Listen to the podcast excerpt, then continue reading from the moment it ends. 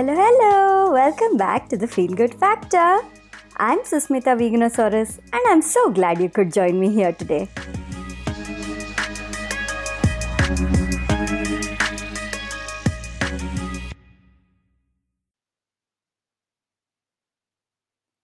Hi everyone! Today I have a guest, Namita Kulkarni. Namita is a travel and yoga blogger. She runs the blog Radically Ever After, and she is also an artist.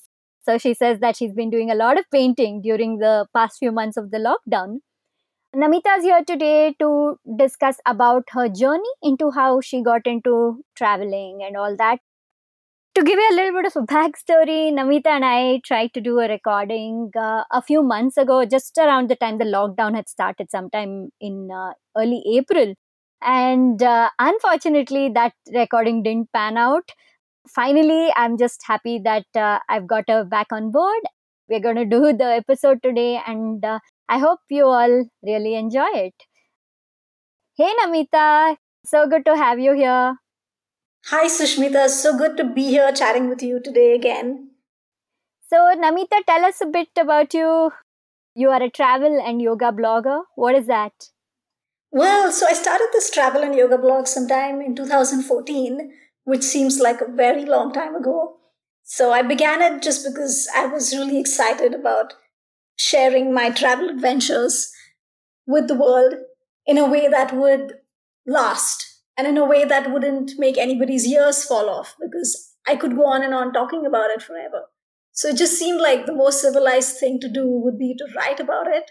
And that way I get to remember and relive and relish my memories all over again even later on because you tend to forget a lot of the funny details and the interesting anecdotes that happen. Unless you write them down, they evaporate and it's like it never happened then.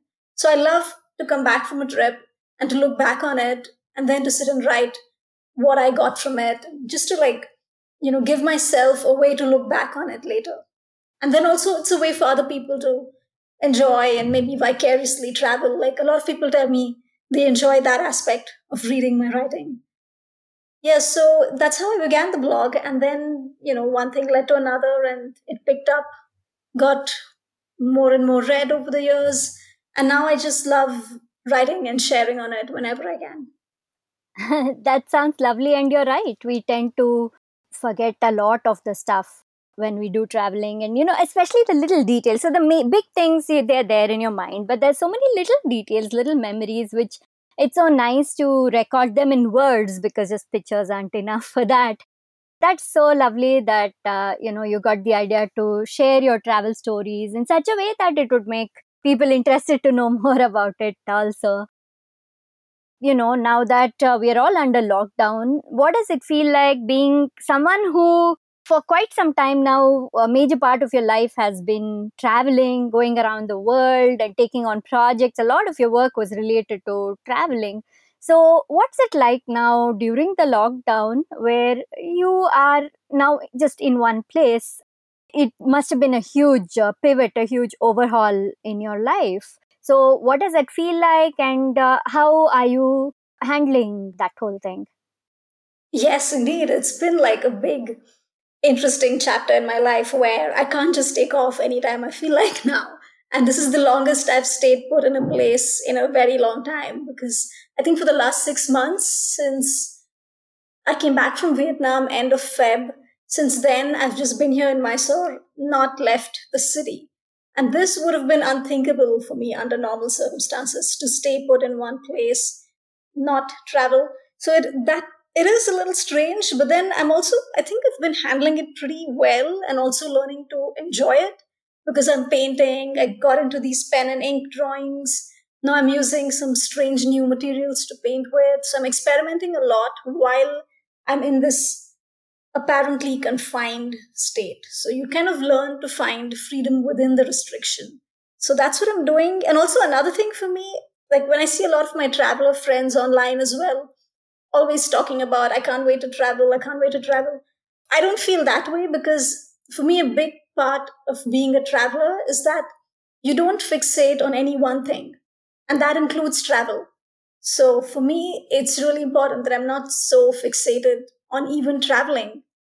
You know, so that way I like the experiment that this lockdown has been for me.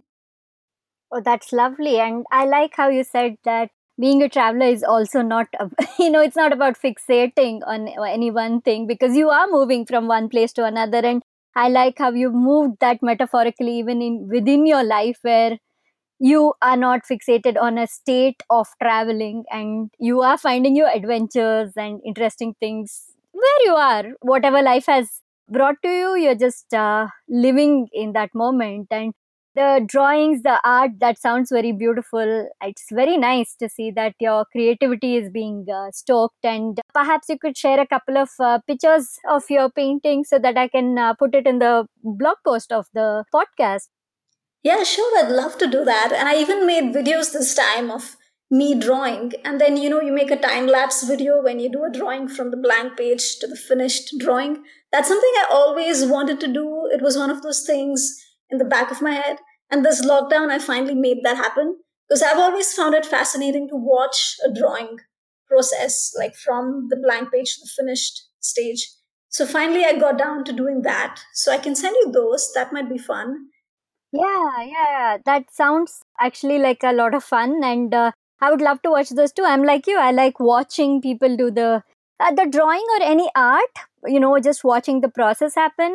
That's very nice. And time lapse, like you said, that's a more fun way of uh, watching it because it moves the pace is much faster so within that you know one two minutes three minutes you're able to see the whole art uh, come into being and that's lovely if you posted it on uh, insta videos or youtube or anywhere just share the links i'll post the links in the blog uh, post yeah that sounds fun so namita what about um, yoga is also a big part of your life right so tell us a little bit about that and uh, I think you first started off as a lawyer and then became a yoga teacher and then became a traveler. So that's a lot of pivoting that you have done in your life. So I'm not at all surprised that, you know, when when life threw this curveball of staying at home, you just pivoted to something else altogether. So tell us a bit about that whole journey of uh, yours.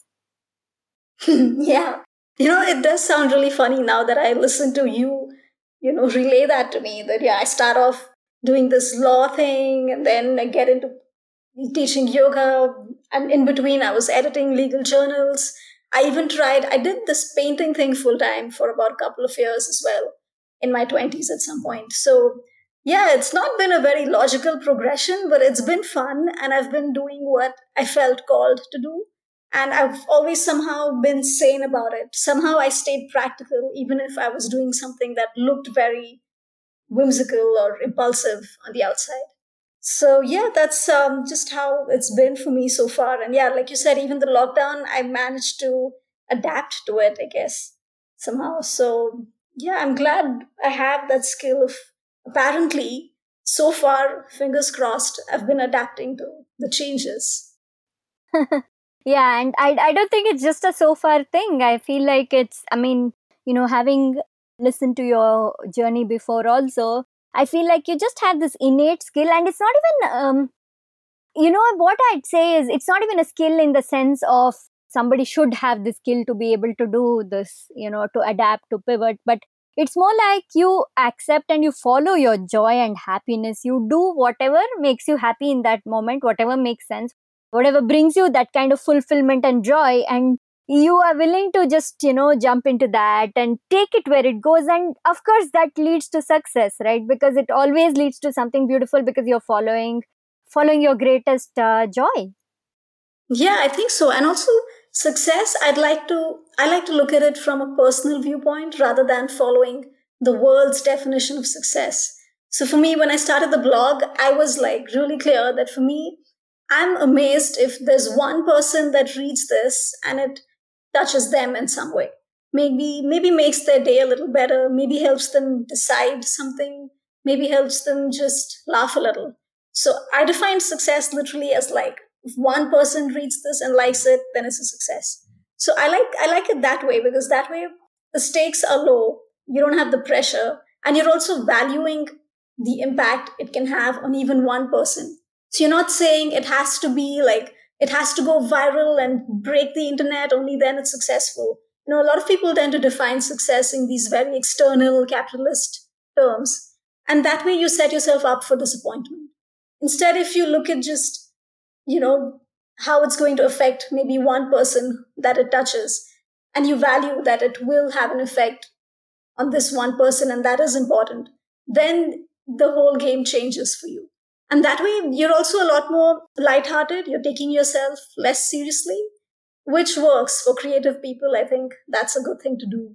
So, yeah, that's been a good way for me to go about it. And also, yeah, like you said, following what gives you joy. So, I really believe in following your excitement, the deepest excitement that you have, not just like the superficial one, but like if you really go deep into your heart and find out what is really deeply exciting you at the moment, and then you follow that, then you're on the right track because what you're deeply excited about, that is what is resonating with who you are. And if you're following those clues, then you're on the track of who you are. You know, so you feel more aligned in life. You just feel like I'm doing the thing that I'm meant to do. So I think that's somehow it seems to have worked for me. You know, so that's something I recommend. Oh, that's beautiful. So what I did recently was I I started a website and uh, I blog about each of these. So the each podcast episode is on a blog and things like that. And in each post, I take a little quote from if if it's a solo cast then just a quote from whatever i've said you know a little snippet from the podcast and i post it and uh, if it's somebody i'm interviewing then something you know very profound that uh, they have said i type that out in the quote box in your case every other time you speak I'm, I'm like oh that's the quote i'll use. And then after some time you're saying something else that's profound. I'm like okay that's the quote i use. You know you're, you're just saying such beautiful things. I'm so glad you appreciate it so much.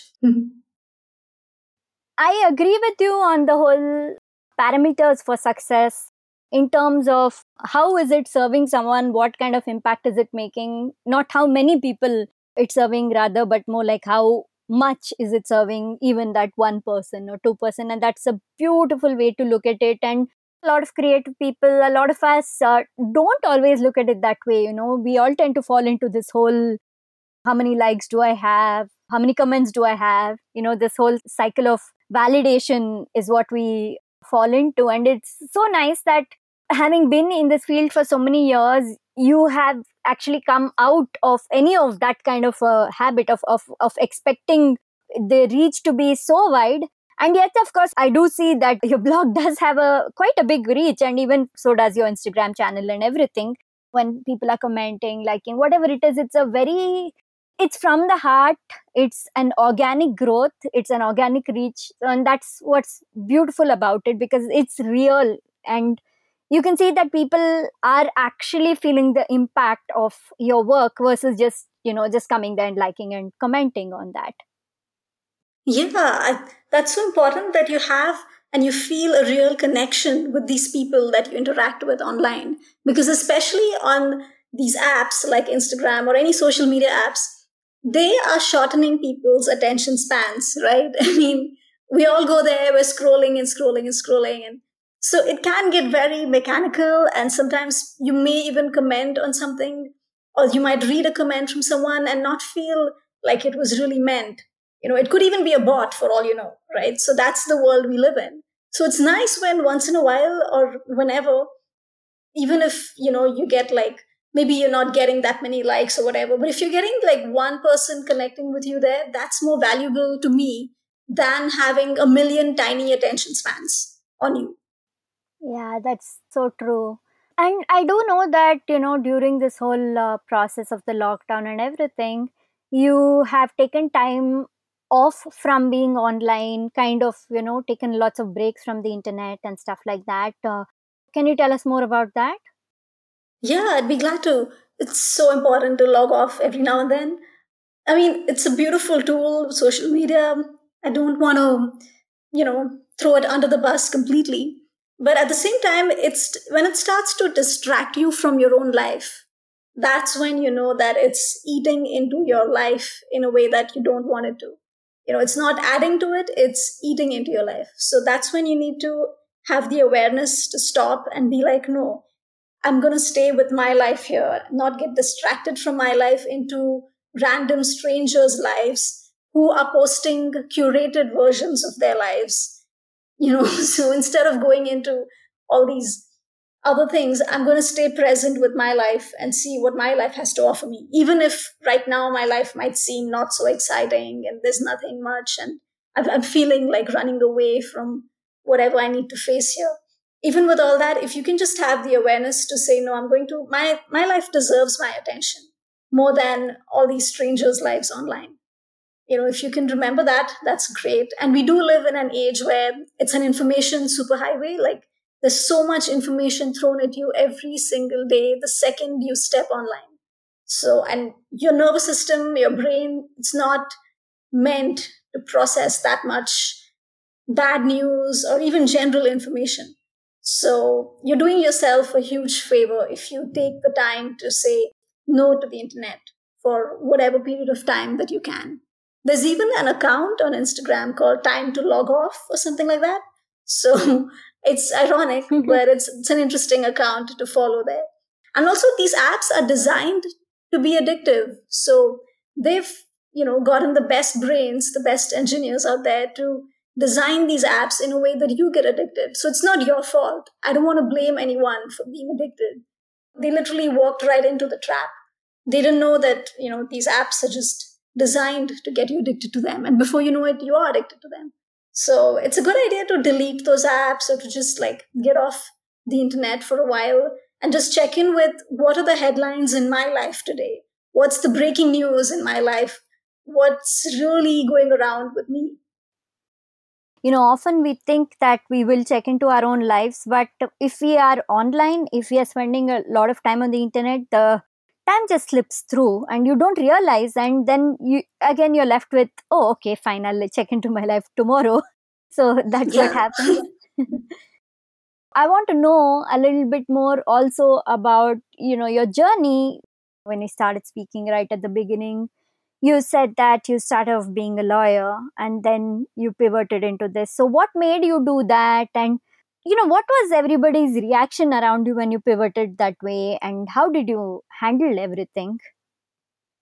Oh well so i graduated from law. I think i was 21 or 20 around then and i had a gold medal in constitutional law which is very useful right now apparently. So okay.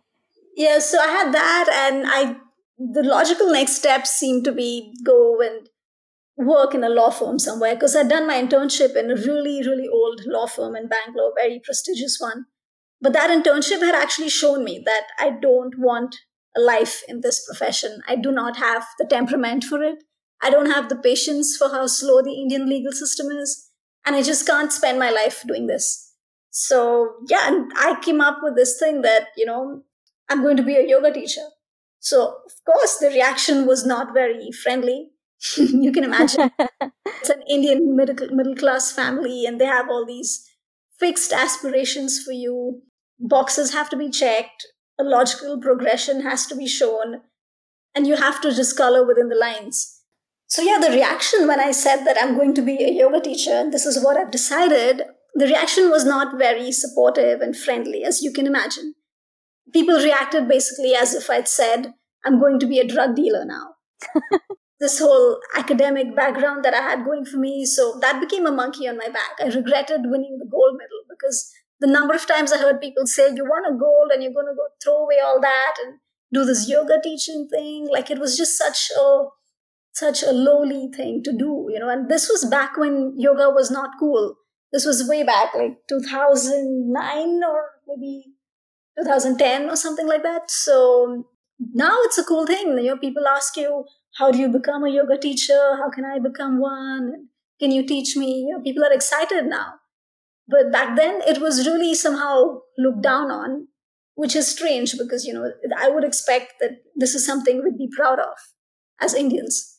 So, when you became a yoga teacher, were you already practicing yoga? Is that why you got uh, attracted to it? Yeah, so I started practicing when I was 17 and it really, really saved me massively because I was going through a crazy time back when I was 17. I was growing up with an alcoholic father who was emotionally abusive, and there was just a lot of hostility at home. And I discovered this yoga class close by, and it just like did something to free up the space inside my brain. I don't know how else to put it. So I would walk out of every class feeling like I'm walking on a cloud now.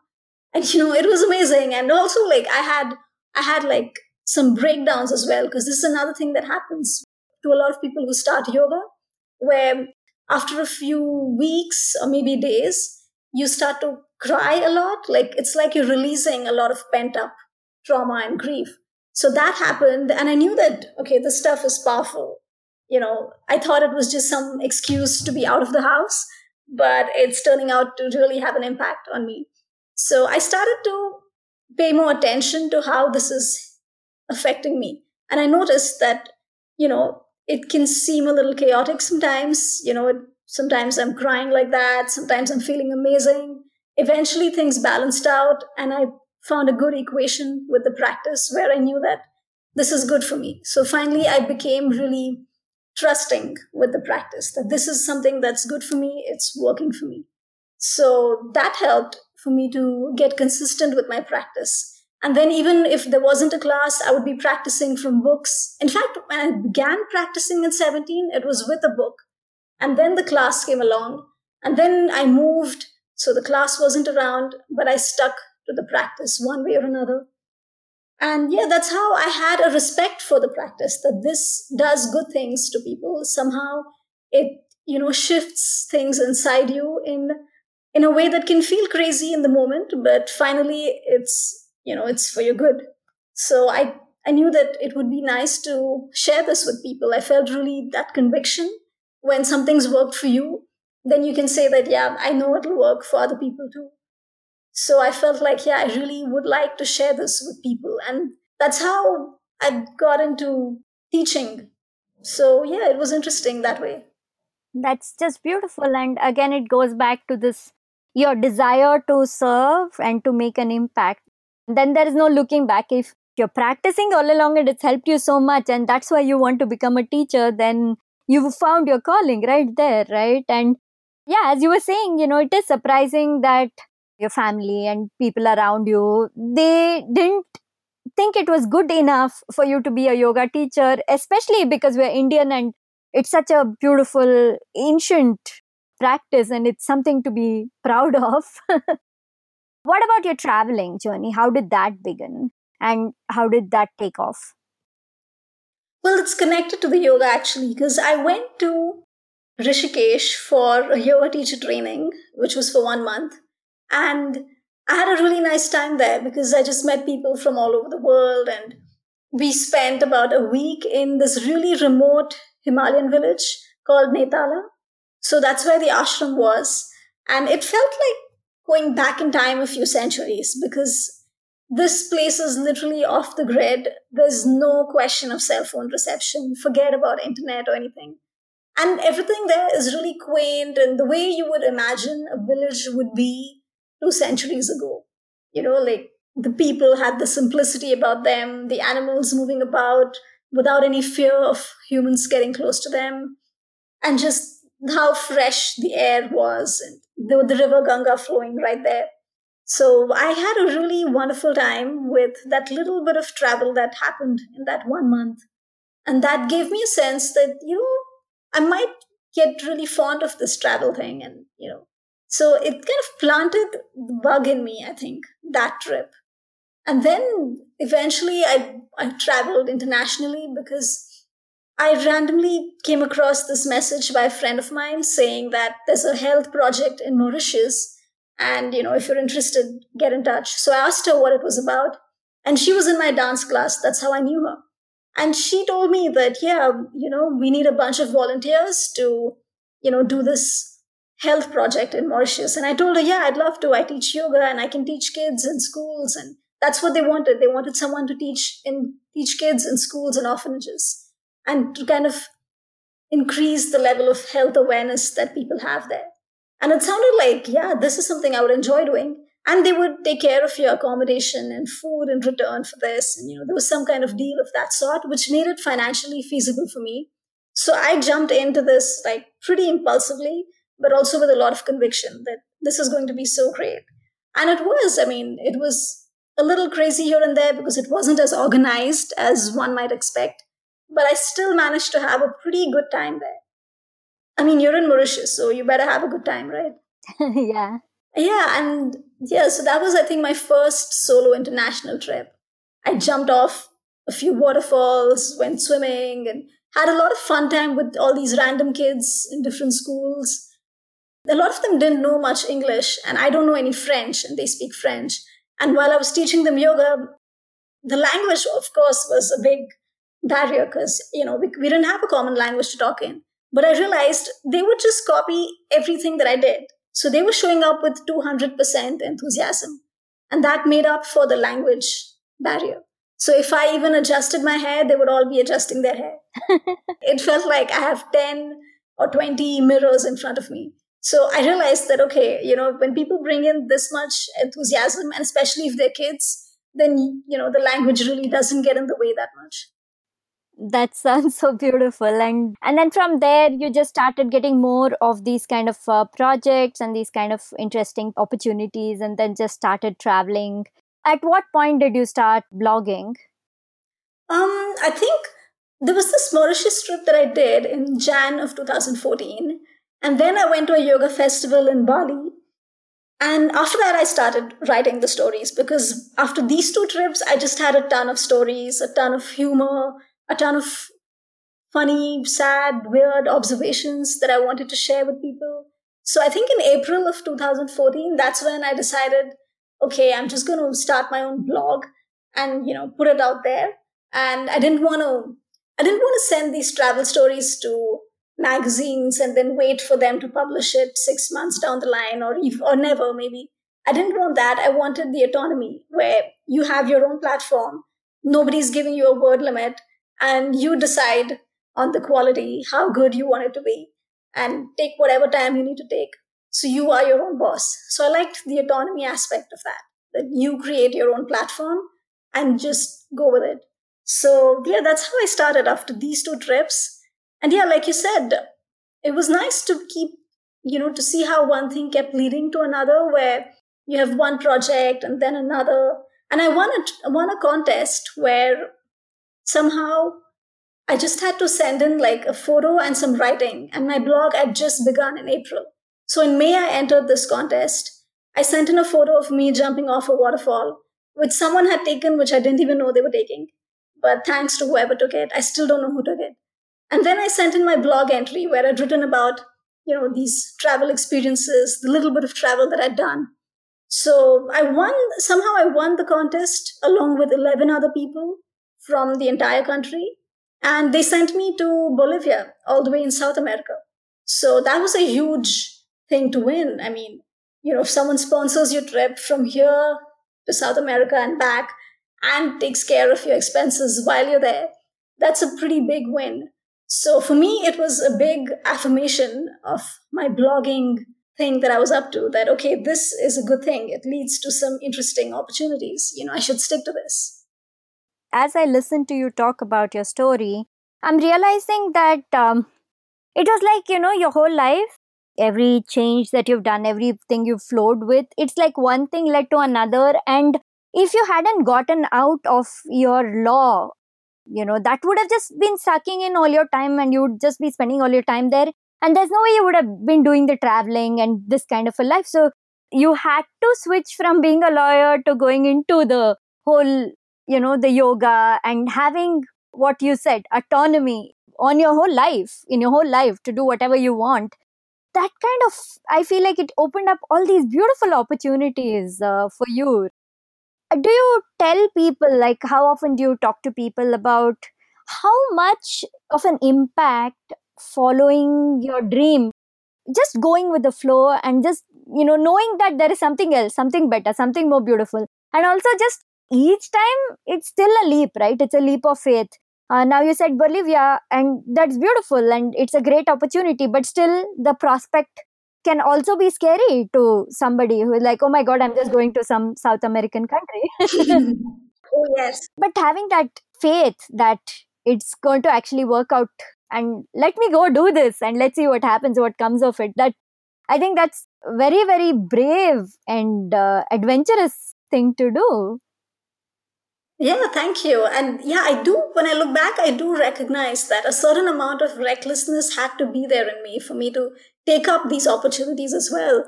Because I do know of people who have these opportunities or means to do these things and they don't because they have the fear that no, something might go wrong or maybe I don't deserve it or for some reason they hold themselves back from these adventures as well.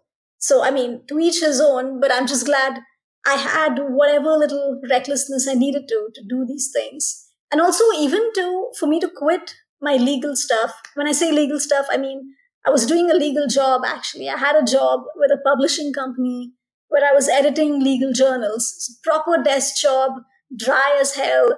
I was bored out of my skull doing it, but I was doing it for 2 years, somewhere in my mid 20s. And I had to quit that in order to go to Rishikesh and do that yoga teacher training course. So it took me a lot of thinking and overthinking and analyzing. You know how we get into that before you leave your stable paycheck? You think 120 times about, am I doing the right thing? So I remember being in that space where I was just like not ready to jump off the ledge of that stable paycheck of a corporate job. So I finally did, but I think I was able to do it also because I had saved up some amount of money you know, I I had for two years slogged at that job. Before that, I'd been, you know, selling my paintings here and there, saving money in whatever way that I could. Even from the time I was a child, I've been saving money. That's something that, you know, I learned to do because I saw my dad doing the opposite. So I have him to thank for that lesson. So it helps to have a safety net where you know that you've saved up so much money. And then it really, it can be a great way for you to decide that okay now you know what even if even if i fail you know whatever failure is in your head like let's say your project your passion project doesn't take off even then i have a safety net. So it's important to be pragmatic and adult about it. But a lot of people can also go into being a bit too pragmatic where then they stay safe throughout and then nobody looks back and feels thrilled about having played it safe you know so there's a balance there. You've got to play it safe to an extent and then you've got to also take the leap and that's that's the you know the sweet spot. Hmm. i really like that practical advice that you've given. Because yes of course more commonly people play it too safe. That's the problem. And later you know there are regrets like oh i didn't do this. I didn't ha- take this opportunity. But you also see the other, other end of the spectrum where with zero safety net with zero planning people just jump in go from here to there to there and just float around and that leads to a different kind of uh, a prison right mm. because if you're not financially stable and uh, insecure there is a lack of freedom there too because then you have to start doing things you may not like in the middle you know do take jobs that you don't want to do just so that you can again you know uh, try to save up and do something that you like. So i like this whole idea of what you said like first save up do that be very careful about that and then use that use that to your benefit and just take that leap of uh, faith. Mm-hmm. balance is important. Playing it safe and being reckless like there has to be a bit of both. Yeah. So namita i wanted to ask you what about if somebody wants to pivot from what they're doing right now? See right now when people are at home during uh, covid during the lockdown a lot of people are self-reflecting and reconsidering uh, their choices in life. And i feel that's something that's beautiful that's uh, come out of this whole situation. It's really making people think and reflect on what is their priority. Is this what they want to do with their life? Is this the relationship they want mm-hmm. to be mm-hmm. in? There are so many things that people are questioning. And the best part of life is to always be constantly questioning and seeing how to shift things so that you're happy and fulfilled. So now people are being forced to do that. So if somebody who doesn't know what to do who does want to pivot who does want to do something else in their lives what kind of advice would you give them so they can bravely do this regardless of what people around them say mm-hmm. Yeah, that is true. This entire COVID era has made us all rethink our priorities. I've seen that in myself as well. And it's great that, you know, it's give, giving us a chance to hit that pause button and actually check in with is this the life that I want to live? Which is such an important question. You know, like, am I living the way that I would really like to live? So, yeah, if someone wants to pivot, I would say first get really, really clear on what it is that you want to do. And then I would say you want to make sure that you have your safety net in place because we're all adults here. We have to be responsible for our decisions. So you don't want to gamble away the last bit of your savings on something that may or may not put a roof over your, head tomorrow. So don't be that extreme reckless. Have a sense of how much money this pivoting is going to cost you. And do you have like let's say at least the next six or seven months living expenses with you to bank upon to know that yeah that'll take care of me while i figure this out? So get those practical aspects sorted. And then then i would say mm, don't you don't need to spend a lot of money in learning some new skills these days because you have a lot of resources online where you can learn whatever new skill you're looking at learning without spending a bomb without spending a ton of money. In fact, without spending any money, also, you can learn a lot of things online these days. So explore that option. Whatever it is you're trying to pivot into, like maybe you want to be a chef or, you know, a yoga teacher or whatever else. There are really expensive training programs for those. And it's really seductive. You know, you look at them and you think that, yeah, once I get into them, get into that institution, and once I have their certificate of approval, then I'm sorted but that's not how the world works. So you don't have to go and pay a ton of money to anyone to learn whatever new skill that you want to learn. Explore all the free ways of learning that new skill. And with the internet, there are hundreds of ways to do that. So I would say do that. And then, you know, gather up all the conviction that you have and start small. Start with wherever you are. Like I know that there are yoga teachers who started literally by teaching in their own apartment one people, one person, two people. And it just grew from there. So start small wherever you are within your means and let your quality do the talking for you. And then enlist the help of people who are your well wishers, your friends, or hopefully you have helpful family members who can spread the word about what you're doing. You know, so that way you're gathering all the resources that you can to help you. And then you will see things growing and things, you know, acquiring a momentum of their own. And I think that's a good way to go about it. That way you're level headed. You're not expecting the world out of your new pivoting. You're going step by step. You're taking one step after another. And that way you're not going to be completely disheartened a month down the line because you've been realistic about it. And you also give yourself a time frame that I'm giving myself, let's say, a year or however long you think it'll take to get your ropes, to learn your ropes, and to sort of establish your footing in this new thing. So, yeah, a few, those are the few things I would suggest. Mm, thank you. That's that's great advice, and I hope it does help a lot of people who are listening to this. I'd say, especially women, because we are under a lot more restrictions, right? Like the kind of expectations that are put upon us uh, in terms of. I know a lot of young women who are right now. I'm I'm glad I'm way out of uh, that phase, but you know, either like mm. get married, get married, or like have mm. kids if you're married. You know, that kind of those yeah. kind of expectations being put onto them. There are so many of them in that stage right now, and I hope listening to your story seeing that despite it's not about see many people do this great with a supportive family easy. But despite having opposition mm. you managed to do this and you've made your life what you want it to be. And that is very very inspiring. And i hope it helps a lot of people who are listening to this and motivates them to follow their dreams too. But like you said in a more practical way yeah namita one last thing Mm-hmm. How do you, you know, if you don't know what you want to do with your life, but you're not happy with what you're doing right now, mm. how do you find your purpose? Mm, that's a great question. Mm, I would say don't frame it as how do I find my purpose, because that sounds daunting in itself. just go with what's making you feel even a little bit curious or interested you know like the tiniest thing that makes you turn your head a bit and go like hey i wonder what that's like. So follow that impulse that little curiosity that little bit of fascination or sense of intrigue that something gives you.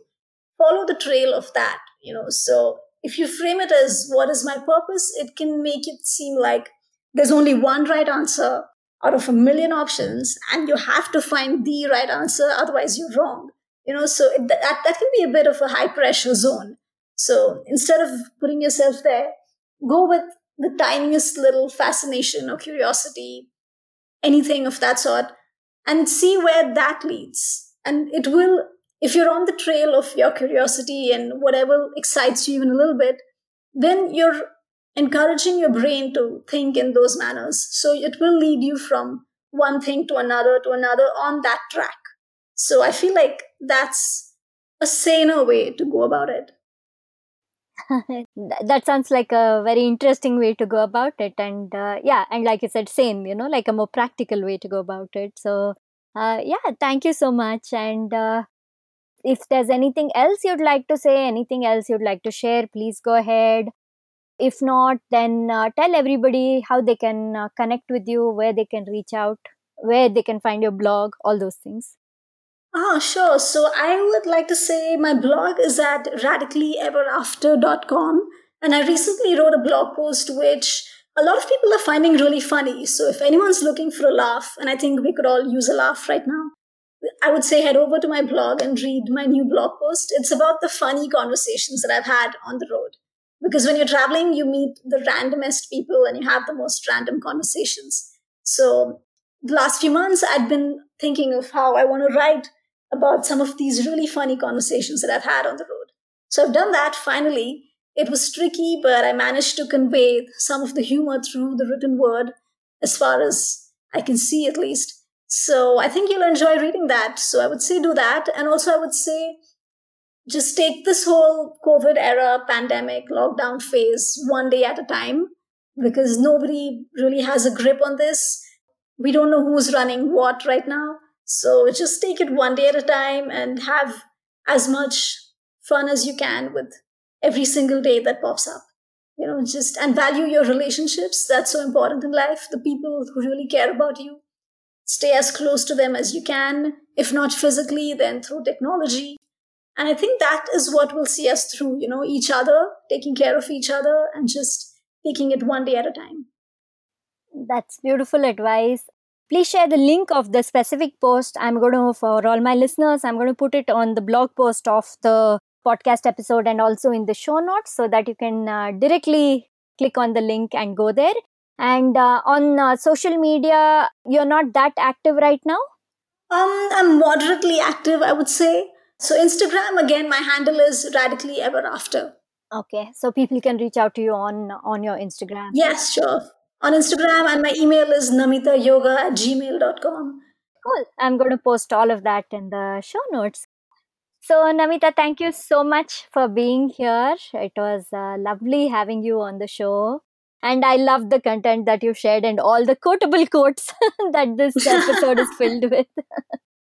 That's really nice of you. And thank you so much for having me again. And yeah, wonderful to have spoken to you again today. okay, bye. Alrighty, see you then. If you enjoyed this episode of the Feel Good Factor, rate, review, and subscribe on your preferred podcast platform, especially Apple Podcasts. If you don't have an iPhone, please leave a review on podchaser.com. You can find my podcast there by going to podchaser.com slash veganosaurus. If you'd like to be notified about the upcoming episodes of The Feel Good Factor, subscribe to my mailing list on my website veganosaurus.com. V E G A N O S A U R U S.com. Thank you so much for listening to this episode of The Feel Good Factor. I'm Susmita Veganosaurus and I'm looking forward to talking to you again very soon. Bye.